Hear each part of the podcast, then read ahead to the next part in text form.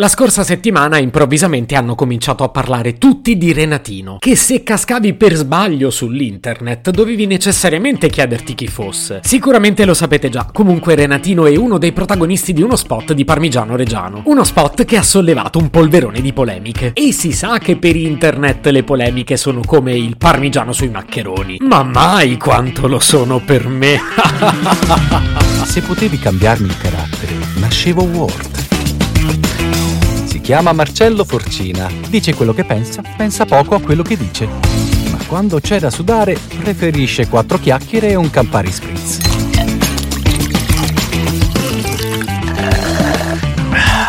Il desiderio irrefrenabile che coglie ognuno di noi davanti a una cosa del genere è prendere subito posizione. È una faccenda su cui devi necessariamente trovare qualcosa da dire al prossimo aperitivo. Certo non perché questo possa minimamente interferire con la cosa in sé. E allora visto che non è così urgente la nostra opinione, che ne direste di prenderci un minuto per vedere cosa è successo realmente? E non lo faccio per evitare la polemica, anzi un po' mi sfrego già le mani. Di base i brand hanno sempre meno soldini per le pubblicità, ma qualche volta, qualche volta volta ne hanno un bel po'. E in questi casi spesso le commissionano a grandi registi. È appena successo a Parmigiano Reggiano, che, rullo di tamburi, capirai, lo sapete già, ha coinvolto niente meno che Paolo Genovese. Budget complessivo 4 milioni di euro. Per 4 mesi di campagna. Così Paolo Genovese gira per Parmigiano Reggiano un mediometraggio. E da questo mediometraggio, un po' come da una grande forma di parmigiano, vengono estratti alcuni piccoli spot. Buon appetito!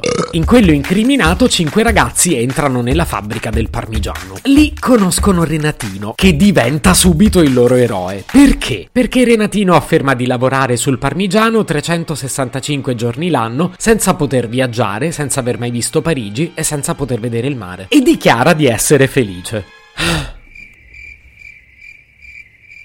Io ci sto provando a restare calmo. Ho anche provato a contare fino a 10. Qualcuno mi spiega perché questa storia dovrebbe essere figa? Un po' mi spiace perché ho letto parole veramente molto brutte nei confronti del regista e dell'attore Stefano Fresi. Questo, se permettete, non ci sta. Tanto che proprio Fresi ha sentito il bisogno di intervenire con un video in cui ci racconta una serie di cose per lui essenziali. Si tratta di una pubblicità. Quello non si chiama Renatino. E aggiungo io, probabilmente fa l'attore. Beh, sì, è ovvio, è una pubblicità. Ma infatti, raga, diciamolo una volta per tutte: il problema non è liberare Renatino da quella schiavitù. Schiavitù in cui sicuramente non si trova. Primo perché è pura fantasia. Raga, è pubblicità. Ste cose le sanno pure i bambini. E secondo perché se Parmigiano Reggiano fosse stata davvero così schiavista non l'avrebbe raccontato in tv. E allora qual è il punto? Sempre Fresi dice che lo sceneggiatore ha voluto utilizzare quella finzione cinematografica per magnificare il prodotto.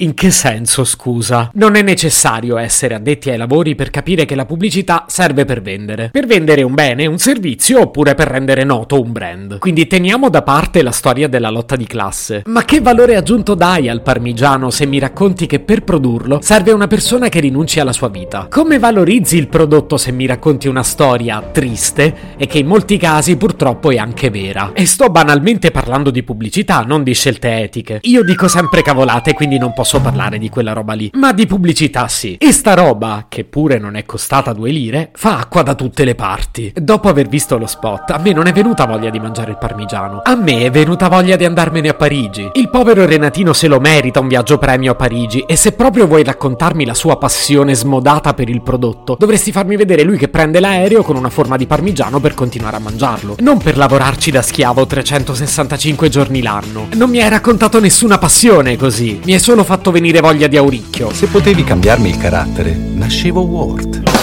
Un podcast inutile, effervescente e tossico, come una pasticca di mentos in una bacinella di Coca Zero. Questa serie è disponibile su Spotify, Apple Podcast, Google Podcast, Spreaker e sulle radio online futuradio.it e radiopretaporte.com. Stelline, recensioni e follow sono molto graditi. Per due chiacchiere con Marcello e aggiornamenti sui prossimi inutili episodi, segui il canale Instagram Chiocciola Nascevo Word oppure cerca su Telegram l'account Chiocciola Marcellogram.